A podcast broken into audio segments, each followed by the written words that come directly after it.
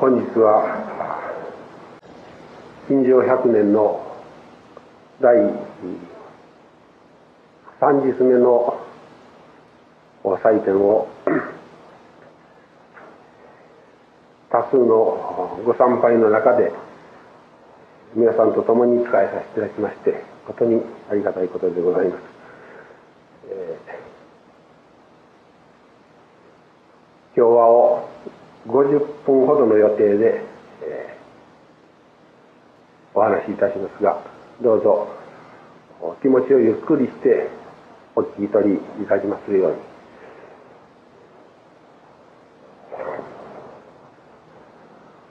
広大は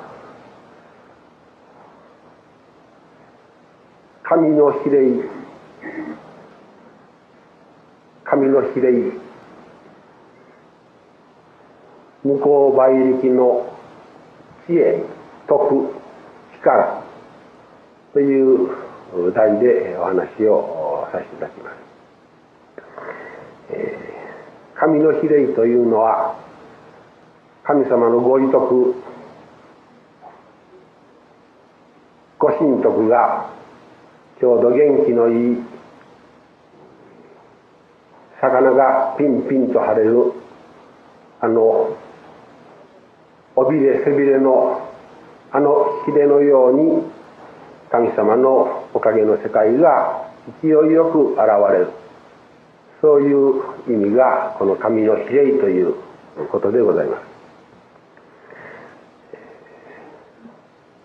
その神様のご比例を私たちが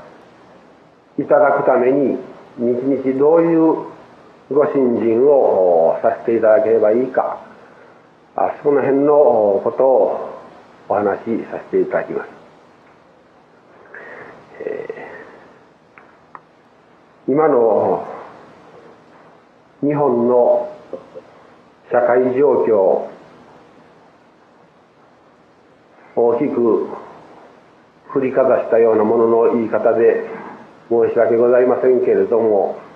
この日本の社会の状況というのは経済の上にもそれから子どもたちの教育の上でもそれから大きく社会の環境とかそういう面から見ましても何一つ先に明るいというか確かだというかそういう要素は一つもないのであります。いや日本はそうおっしゃるけれども世界で一番豊かな国だし教育の機会もこんなに恵まれているしこう皆さんおっしゃるそういうことも確かに言えるかと思いますけれどもこの今の日本の社会の繁栄の後ろでは例えば先だっての中日新聞の日曜欄にも書いてありましたが日本の繁栄の陰で国は国民から百何十兆円もの借金をしたその上で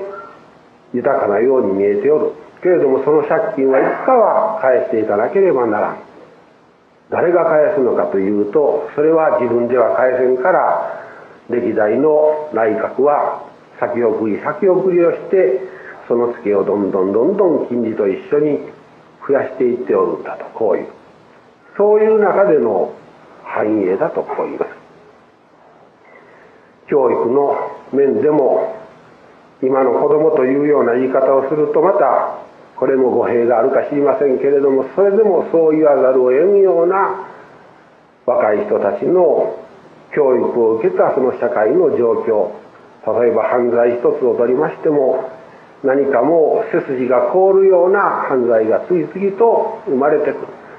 一昔二昔前はこんな日本ではなかったりこう思えるようなことが新聞テレビで報道される。これは先々もっともっと状況は悪くなると。こう確信できる、まあ、そういうようなことで日本の将来を考えたら何一つ本当に何一つとっても決して油断ならんしいい社会が来るとは思えない。でそういう中でこの間もお話をしておりましたがテレビタレントの大橋巨泉は結婚をしても子供を作らないと。なぜ作らないかという。と自分が今生活をしておるこの日本は豊かで恵まれておるけれども下手に子供を作ってその子供が苦労するのは目に見えておる。とこう言うんです。いいか悪いかその判断は皆さんにお任せしますけれどもこれも一つの社会現象悲しい社会現象だと思います。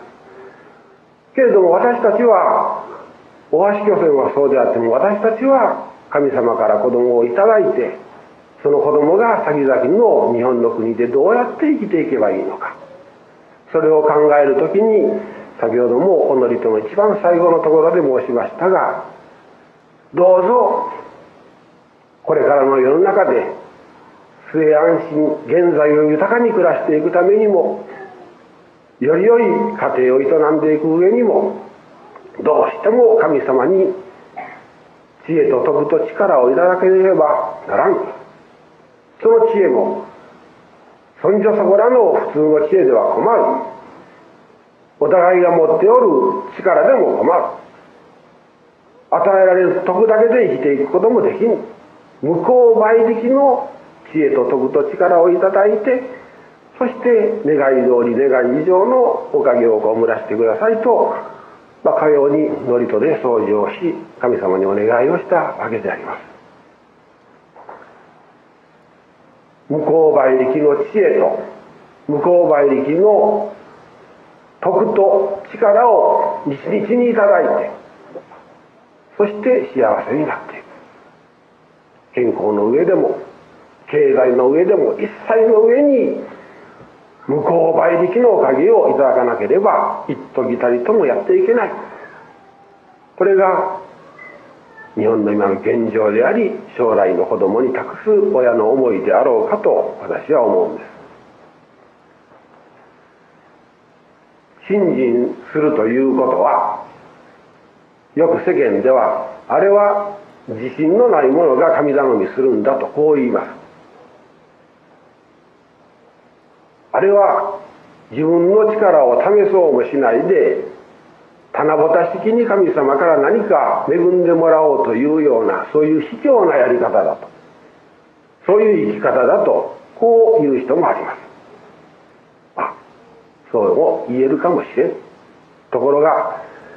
このお広前金城教会に日々お取り次ぎに願われる方々はある者はお参りができずに電話やファックスが本当に次から次へと教会にかかってまいります、えー、遠いある県の若い学校の先生は小学校の担任をしておってクラスに4 5 0人の生徒がいて4月になりました。その名簿を教会に送ります。名簿の横にずっと丸やら三角やら四角やらいろいろ書いてある。二重丸は決して競馬の予想の新聞ではありません。この子は喘息で困っております。この子は登校拒否の前前科というかそういうことがあるまた別の子はどういう理由かお父さんとお母さんが別れてそして一人で毎日毎日寂しく暮らしておる。この子は難病を抱えておる。そういうようなことはずっとその名簿の横に書いてありましてどうか自分も学校の教師として一生懸命担任を全うしたいと思うけれども神様のお力をいただいてどうぞおかげを被らせていただきますようにと。こういう手紙が来る。遠足の前になったらまた今度は遠足何月何日でございますので無事に行って帰ってこれますように。こういう学校の先生に担任を受けたらですね皆さん幸せですよ。何が自信のないものが神信心するかと私はとてもこういうお届けを聞いておって思えない。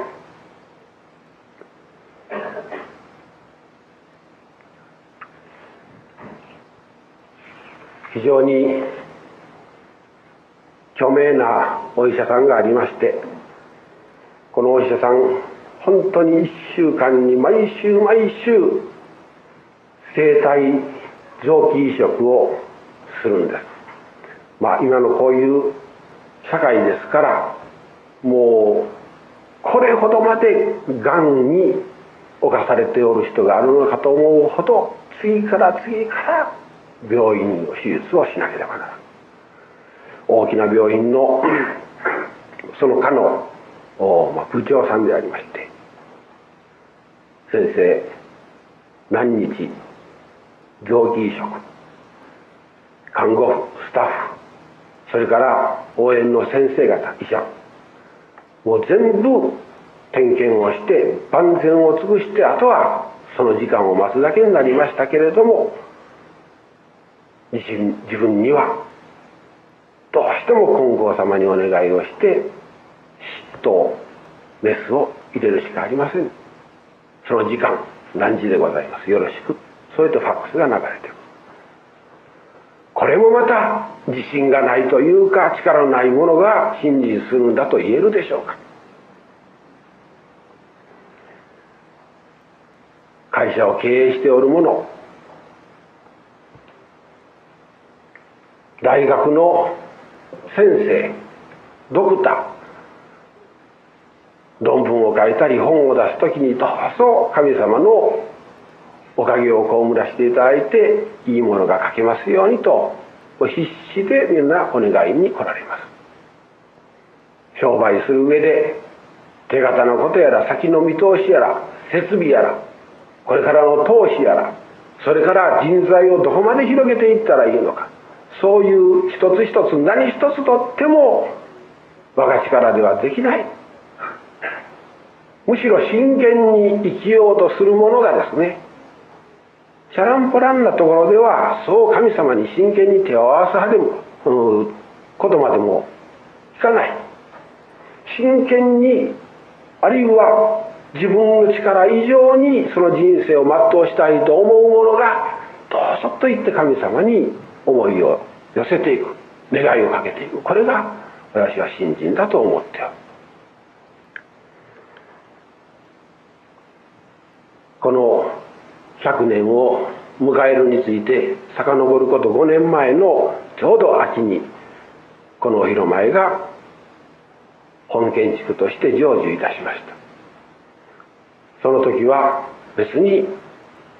他と争う競うというようなことは毛頭考えておりませんでしたけれどもどうぞ素晴らしいお広前を立てさせてください。という思いでこの建築をさせていただきました。それがもう5年経ちまして今日こうして3回五大祭を奉公しなければ入りきれないご信者さんに膨れ上がってまいりました。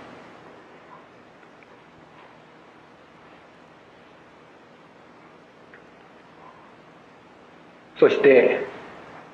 あの建築の時に私は教会を入ってちょうど東と西に大きな構造壁壁があります。開示に見ていただければ分かりますけれどもその壁がネズミ色で大きな面積を占めておりますのでそこに何か素晴らしい芸術の香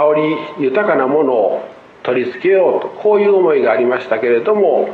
建築の最終段階で非常に慌ただしくってこういう時に急いでやってはいいものができんだろうと思ってそうだ。ちょうど5年のうちには100年があるからその頃までに一つじっくりと考えて後悔のないようなものをその東西の壁につけさせてもらおうと。こう密かに本当に心密かに誰にもそのことを申し上げずにずっと祈り続けておりましたら神様はですね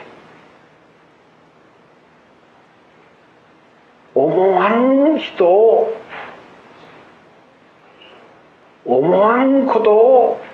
目の前に次々とこう表してくださる。全くその通り。しかも人間というのは一歩動けば一歩百歩動けば百歩どうしてもお金がいることになる。少しものをしようと思えばどうしてもしかもそれが私が普通のことではなかなか済まないたちでありますのでできるのなら神様が喜んでくださるようなと思っておりましたらおまん人をこのお広前に神様がいざなってこられましてね。そしてあの東西の壁にああいうものができました。名前を天の心と地の心というふうにつけました。それから後ろにある後輩でありますけれどもこれもこれを作ってくださった方が金城の先生はもう何を考え出して何をしだすかさっぱりわけがわからんとこう言うてまあ言っておられました。これも何も私は神様のそのご意徳を表すのにどうしたらその方法があるだろうか。ということをまあ日夜こう考える思う。そうするとだんだんだんだんとこういうようなことができてくる。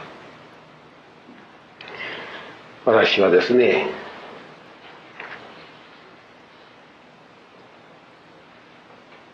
今日皆さんにいただいていただきました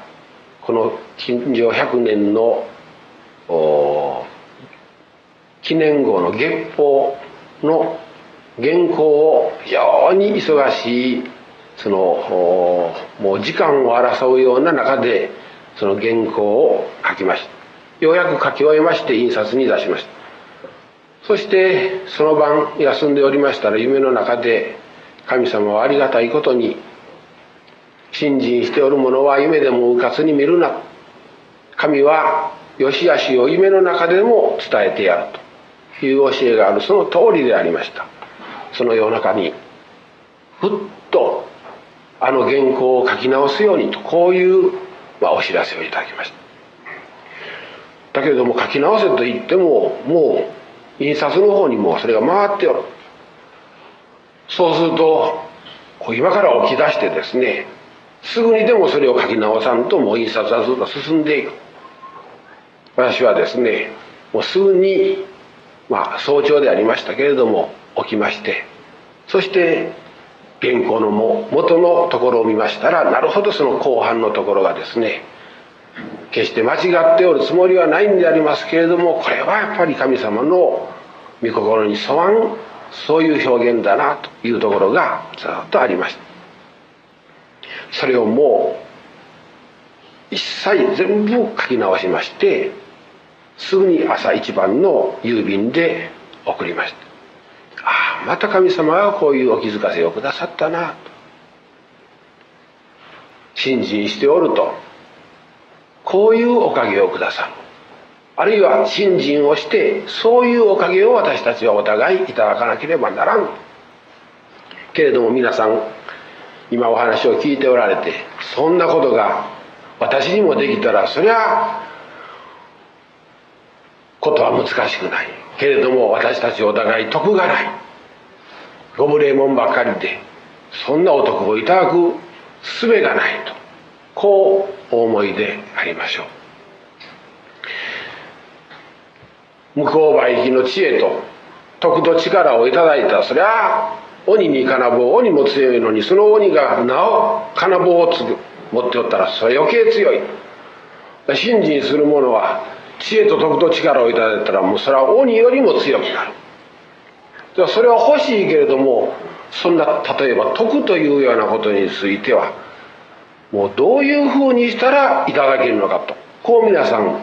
この神徳とか徳という言葉は信任をしておってもなかなか自分の身に身近に感じられない、まあ、徳目の一つであろうと私は思います。ところが皆さん決してそういうことではない。もっと結論から早く申せばですね徳というのはですねこれは皆さんこうやって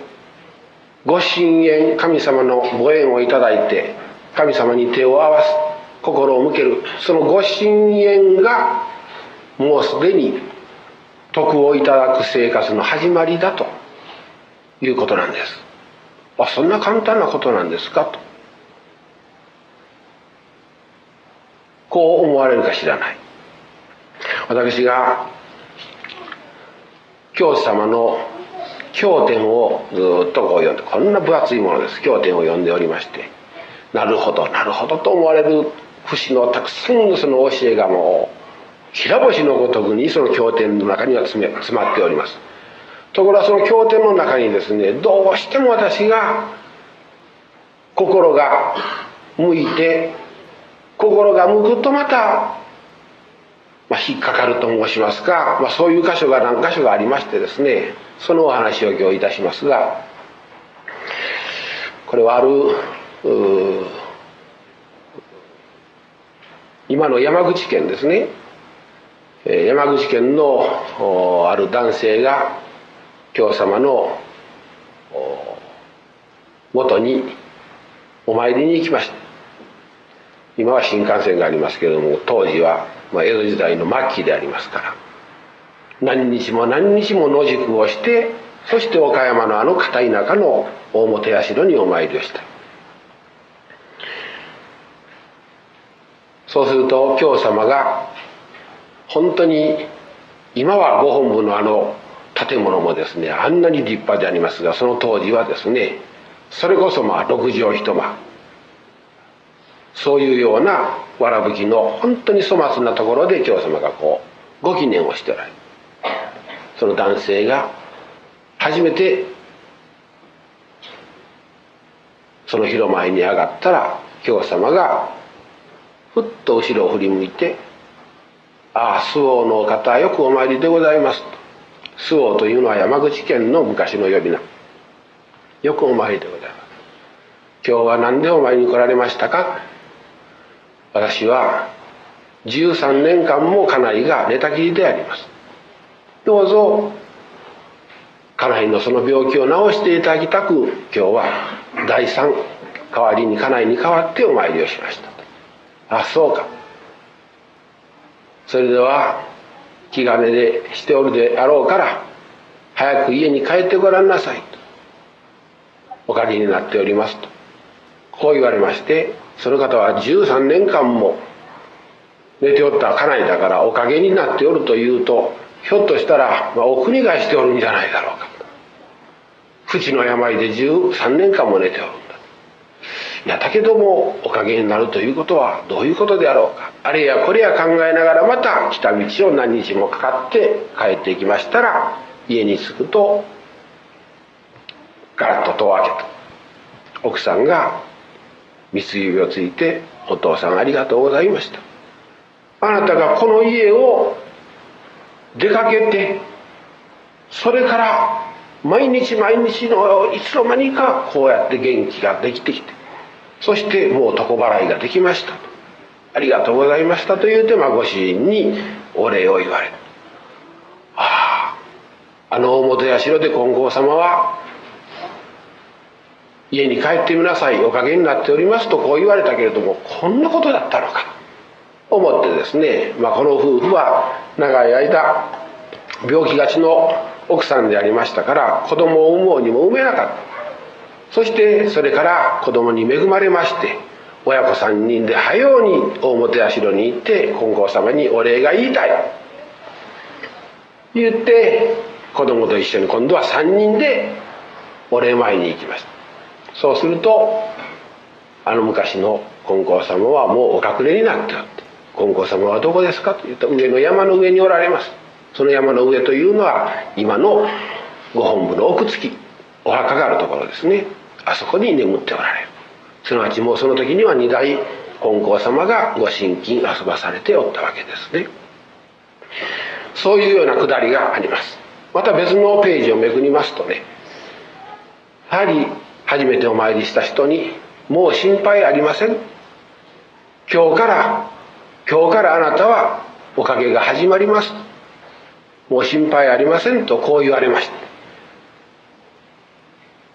それから私の人生はもう裏表が変わったようにおかげをいただきましたと。こういうまあ覚書があります。また別のページにはそれとよく似た見教えの中にですね氏子信心して心配ばかりするなよ。信心しておれば神様は不都合なことはさしなさらん。皆さんね信心しながら心配するんですね。ああもならんだろうかこうもならんだろうか。そこを氏子信心して心配ばかりするなよと。信心しておりば神様は差し支えるようなことはさせなさらんとこうま言われるんですね。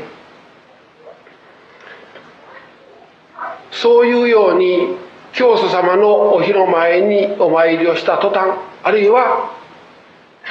神様に心を向けた途端にその人たちはですね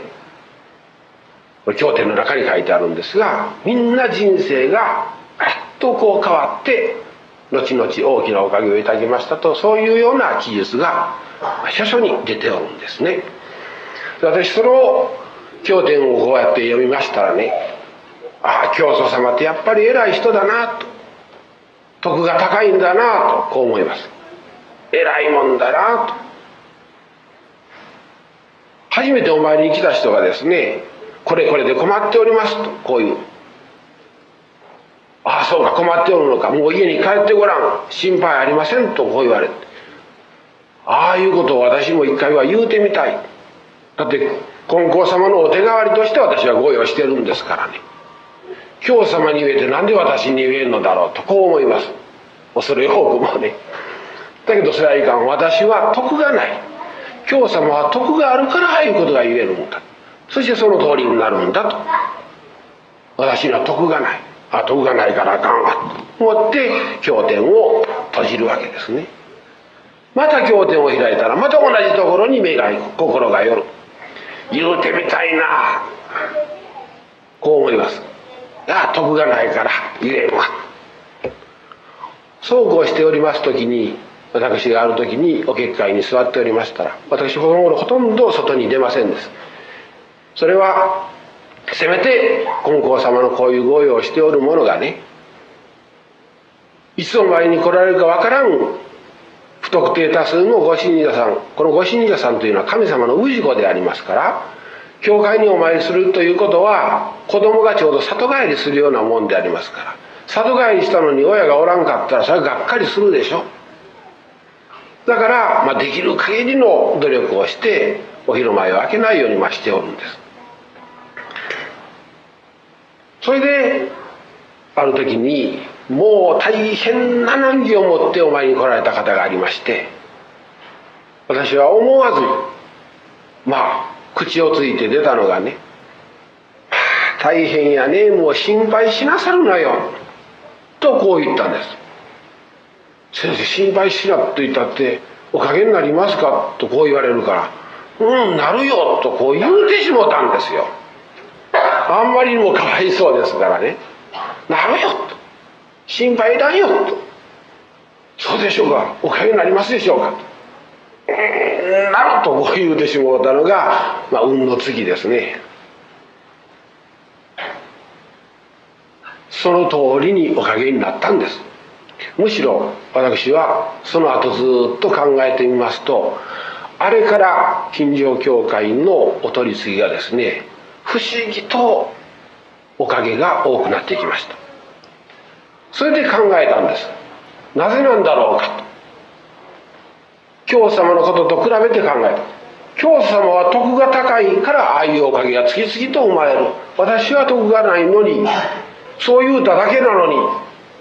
なんでこうおかげが次々現れるんだろうかとこういうことになりますが。あの結界ここにありますねいつも。お取り次ぎをいただく。あの結界というのはですねお参りに来るまでは今までは神様とご縁のないすなわち神様をと一緒の神様のご神縁やお徳をいただかない預かり知らない生活をしてした人がお参りしてお取り次ぎをいただいたら教祖様はその神様の氏子に神様のご神徳をあのお結界で渡されるんですね。実は教祖様に助けるだけの大きな力がないというとちょっと言い方が微妙なんですけれども、まあ、言葉をはっきりさせるために言いますと教祖様にそういうお力があっておかげが生まれるんではないんですね。教祖様はこの神様のお徳の大きさご神徳の大きさを知直知っておられる。もっと言えば一番それを最初に知られた方。だから教祖。様だからお参りに来られたらですねもう心配いらん。なぜ心配いらんかというと今日からあなたはずっと神様がつきまとうようにして一緒に生活をしてあげるんだと。さあこれからですねもうこの大本社から出ていく時にはもう神様。あらなんで早う私に教えてくれなかったのかと思いますけれどもそれがなかなかわからなかった。それなら私もできる。だって私がお結界に座って私が難儀な人のことを聞いて寝ずのご記念をして夜も寝ずにご記念してこの人を助けるとなればそれは大変なことですよ。けれども神様に尽きぬほどのその神徳がある。くめどもくめども枯れることのないおかげの泉を氏子がそのお取り次ぎをいただいたその境からそういう生活ができていくんですが心配ありませんとこう言われる。そうするとですね徳というのはそのご神縁をいただいた時から神様を知らない生活からご神縁があるとそのご神縁をいただいた時から徳とともの生活ができていく。ということは神徳とか徳いうのは決して私たちの信心と縁の遠い言葉の遠い生活からすれば遠いことを言っておられるんではないんですね。もうすでに皆さんは徳の中で生きておる。なぜならばもうご神縁をいただいておるんだから。こういうことなんです。そして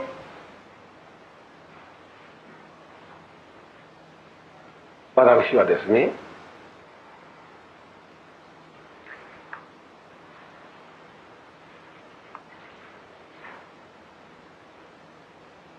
教様が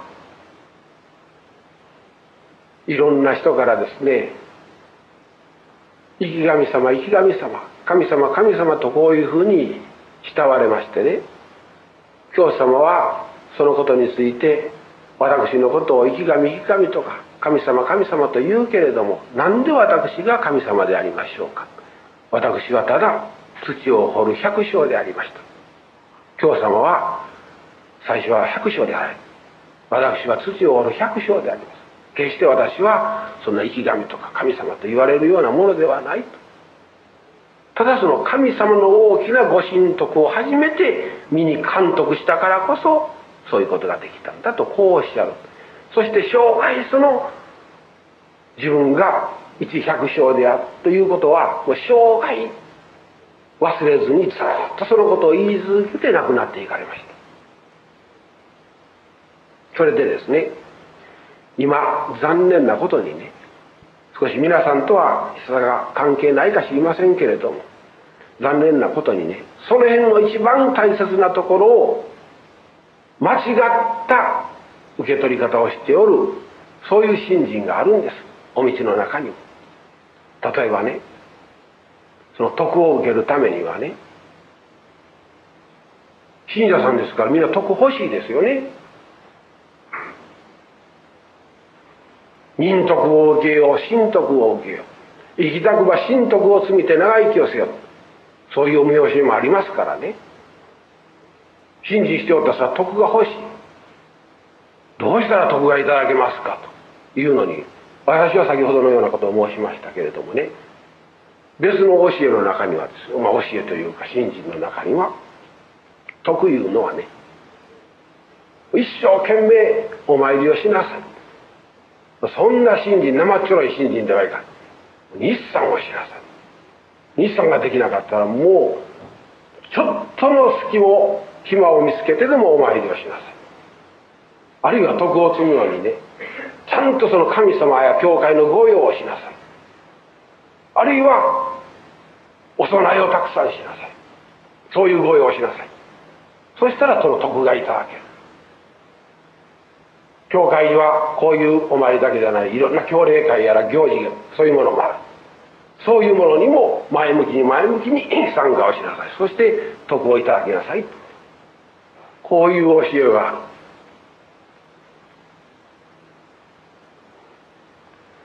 それは何もお道だけじゃない。どこの神様やらどこの仏様でもそういうようなことが大道書やりますね。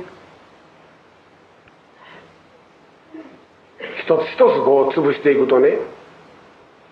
日産戦闘徳川伊沢県が言うとねアメリカで信心してる人は日本に日産できへん。今日もですね遠いところから随分お前に来ておられる使ってみるとですねあのお供え物を見ても本当にですね教会で整えるものはほとんどないんですね。あのお供え物はですねもうあるものはさカニは飛行機に乗って北海道から来ますしね。鮭も飛行機に乗って北海道から来ますしね。カニは宅急便で北陸から来ますし、ね。お米もこのお米が不作だという時にねそれは何も強要したりお願いをしたりするんじゃない。いつもこういうご大祭になりましたらですねまあその氏子神様の氏子の真心というのは私はもうどれほどすごいものだろうかといつも感心しております。ほんの一部しか教会では整えない。あとはもうみんなご信者さんのお供え物ですね。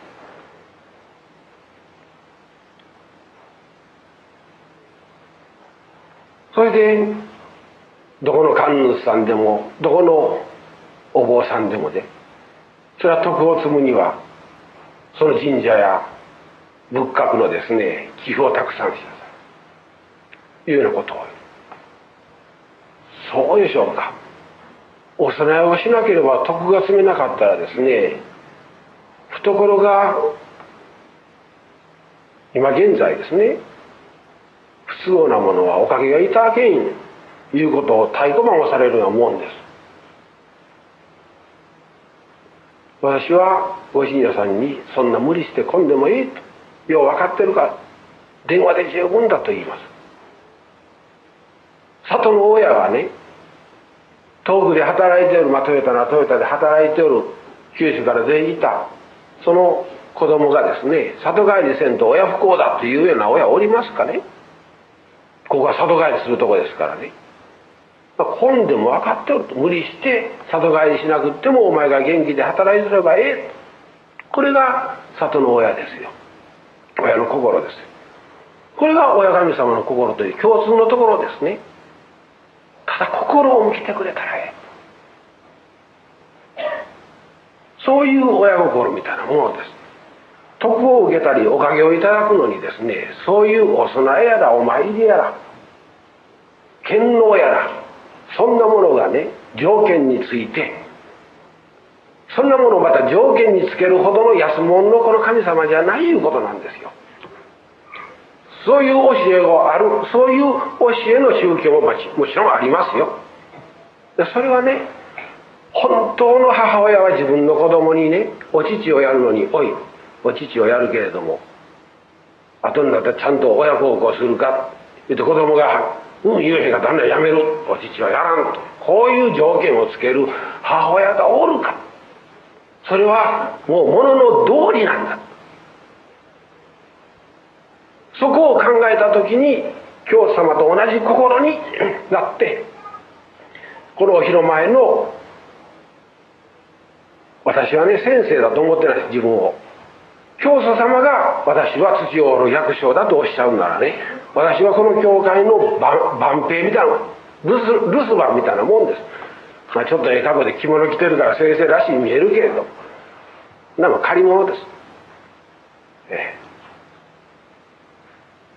お墓までこんなん着ていかへん。ちょっと20年間ぐらい着てるだけのことです。それほど精神を徹底してですねお道のその精神いよいよのところを分かってないとねこの道は実は広がっていかんのですよ。近所教がこうしてガツガツの私の御用ながら少しずつ少しずつではありますけれどもこうやってご比例神様ご比例をいただくのはその教様の精神を間違いなく守っていこうと。いうところから神様のご比例がだーっとこう現れてくるんですね。私はそう思っておる。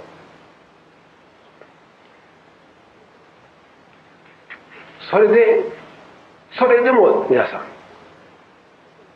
神様のお徳さらなるお徳もご神縁をいただいてるんですからお徳はありますけれどもお徳の中でみんな生活しておるんです。信心する前と信心した今とではおそらく違っておると思うんですけれどもそれでもなおさらなるお徳をいただきたいと思うならね私は人を助け人を祈り人を導くいうことこれにも越す徳はないですね。今私はこうやってバッと皆さんを見てねああの人もこの人もこの人もあの人もと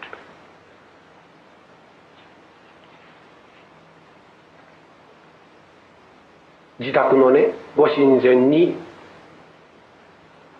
人がどんどんどんどんこう集まってきてお参りさせてくださいというそういう家の人がある。先生あの人がこの間来られまして拝ましてくださいと言うから、まあ、この公共で拝むとは変な言葉やけれどもまあその人なりにそう言われるからそれであ神様のところへあげてどうぞ拝んでいってください。それでしばらく新人の話をして帰っていかれますまたお参りに来られますまたお参りに来られますこう言われる。そういう人がおられる。また別にね先生この間先生に家の一番真ん中のところにああやって神様をお祭りさせてもらいました。この頃その神様にお参りに来る人がだんだん増えてね手ぶらで来ないでお供え物を持ってきます。でお供え物をお供えするその台が先生に作ってもらったんでは小さいからもっと大きな台を作ってお供え物が容器に乗るように改装したいんですけどもとこう言われるでその人はねある時お前に来られましてこれうちの神様のお下がりですけどもどうぞいて本店から支店にも出すのやったらええけども支店の方から本店にこれどうぞお裾分けですってこういう。ありがとう。結構なことだそれであのキャベツの少ない時にキャベツを3つ持って今年あれで夏を越したんです。それからね今度その教会のお昼前を、まあ、真似してというとあれですけれどもその家を建て直すについてああいうようなご神神様がちゃんとお祭りされてあるようなそういう家にしたいんです。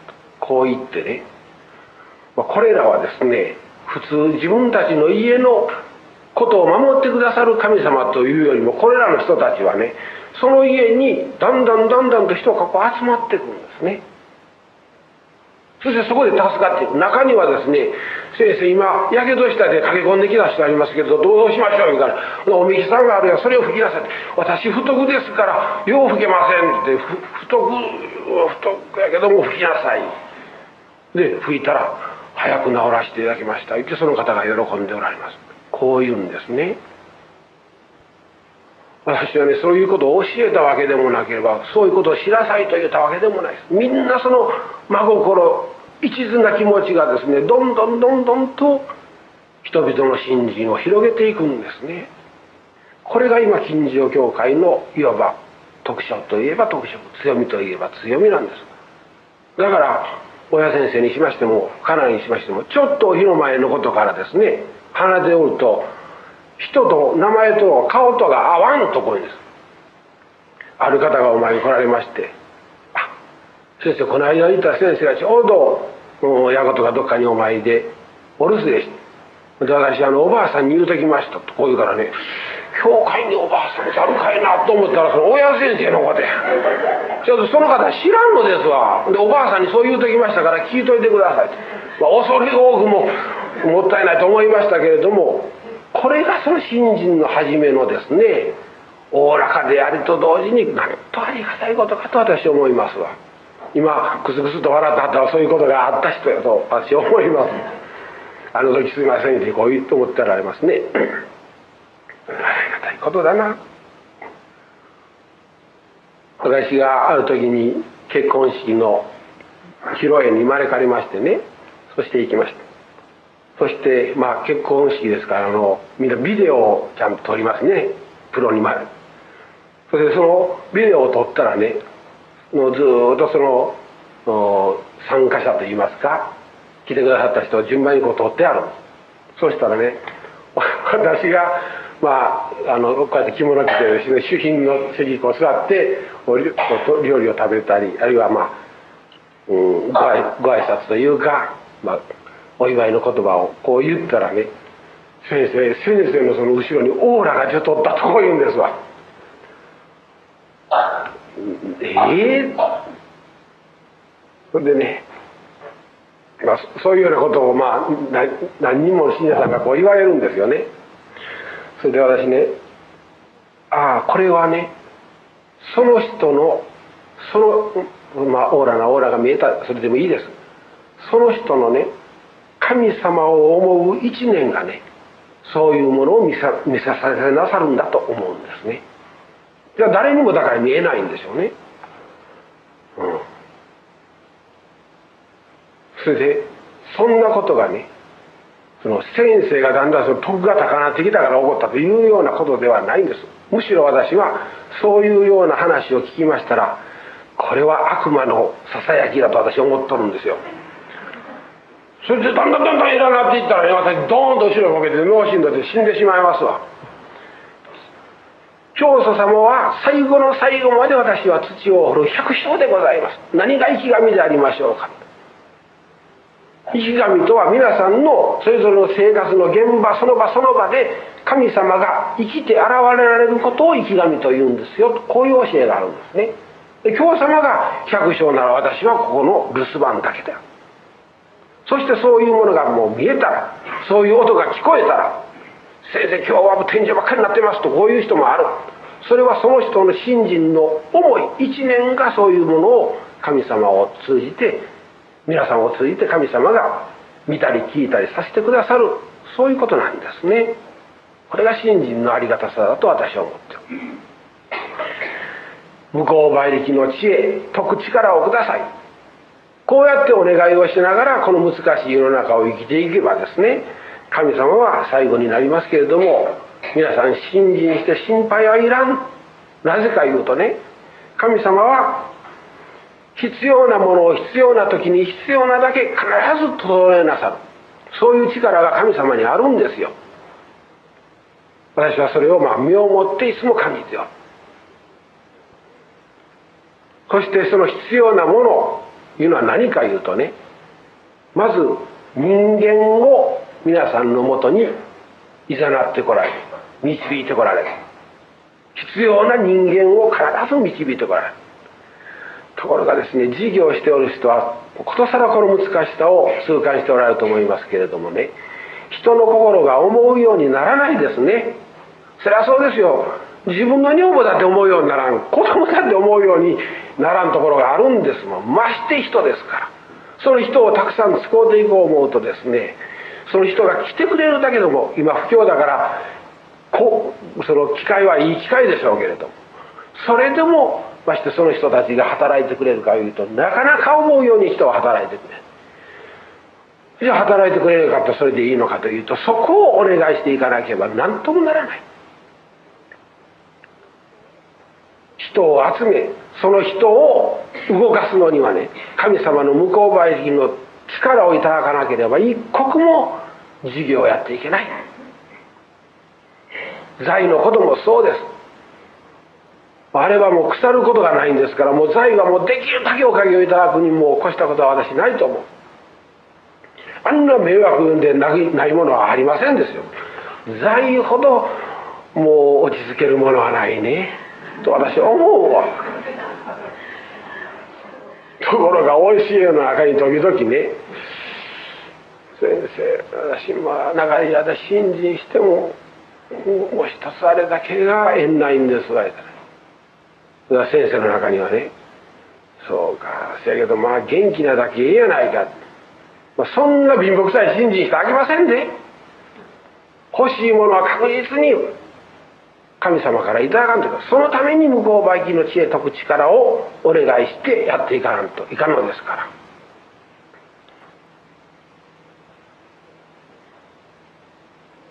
人を集め財を集めその人の心をも神様が変えてくださる。それはやはり神様の無謀売力の力をいただかなければ何ともしようがないところなんですよね、まあ、こうして私たちはこれからの日本というこの国の中で生きていかなければならん。その時に不可能なことをやっぱり可能にしていただかなければ一刻も生きていけるのですからどうぞ神様にその一途な思いを向けられてねそして願いの中でどうぞ。本校様向こう倍力の知恵とく力をいただきましてどうぞやらせてくださいませとこうお願いをしながらの日日の生活を送っていただきたいとかように思うんです。100年に あたってどういうお話をさせていただこうか。あれもお話をしたい。これも聞いていただきたいということは山ほどありますけれども、まあ、それもおいおいのことにいたしましてこの100年の記念の時に神様のご比例をいただいてそのご比例の中身というのは具体的には神様の知恵解く力を向こう倍力いただいてそしてこれからの先々末安心のおかげを被っていただきたいとかように思うわけであります。経済の上にもそれから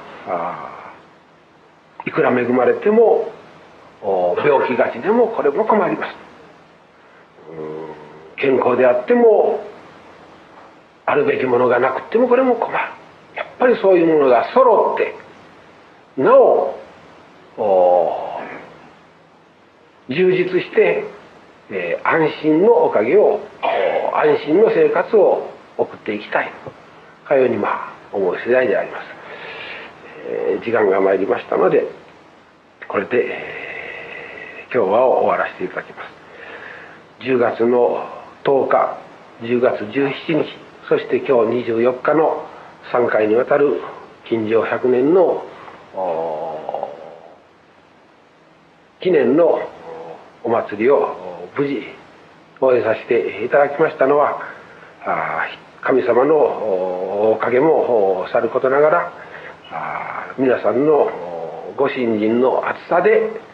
それに支えられて不詳私も教会を預かる者としてえー、皆さんのその思いを受けての100年であったと3回のお祭りであったとこう思っております。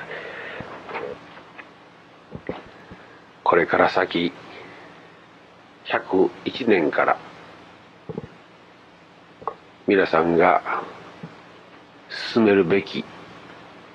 新人の指針と申しますか。目安具体的な方法を申します。まず第一はご記念を捧げるということです。二つ目は教祖様の見教えをよく読む。三つ目は御取り次ぎをいただく。この三つであります。ご記念を捧げ教祖様の見教えをよく読みしっかりとお取り次ぎをいただく。この3つを遵守していくと皆さんのこれからの新人の大きな力になっていくと私は考えております。一つ目のご記念を捧げるということについて以前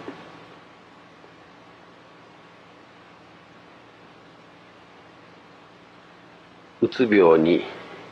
かかってひどいノイローゼ状態のご婦人が導かれてお参りに来られました。子供のこと孫のことがきっかけになって経済も健康も一切のことが難儀不安だらけの人生に落ち込んでしまった。そしてノイレノイローゼにかかったとこう言われるんです。身も世もない全く暗い表情のご婦人でありました。じっと話を聞かせていただきまして申し上げました。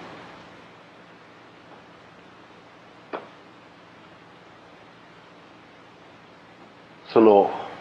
不安で難儀の真っ只中になって明日へも知れんその心。それもあなたの心ならこれから一つその心を大きく変えて信心をすることで強い心に生まれ変わるということができる。それが信心だと教えて差し上げました。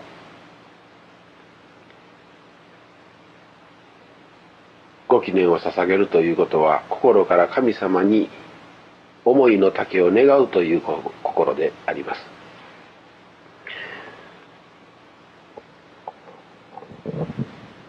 難儀の原因である子供のことそして孫のことをこれから毎日神様に向かってどうぞ助けてやってくださいとご記念を捧げなさい。一心に神様にお願いする稽古をこれから始めてください。そう申しました。悩むのも心なら難儀で苦しむのも心ならその同じ心が一心になって神様に向かうと大変強い心に生まれ変わることができる。これが信心なのであります。ご記念を捧げるということはそういう強い心になるそういう力をご記念は持っておるのであります。もちろん彼女はすぐに生まれ変わることができました。強い人間になることができました。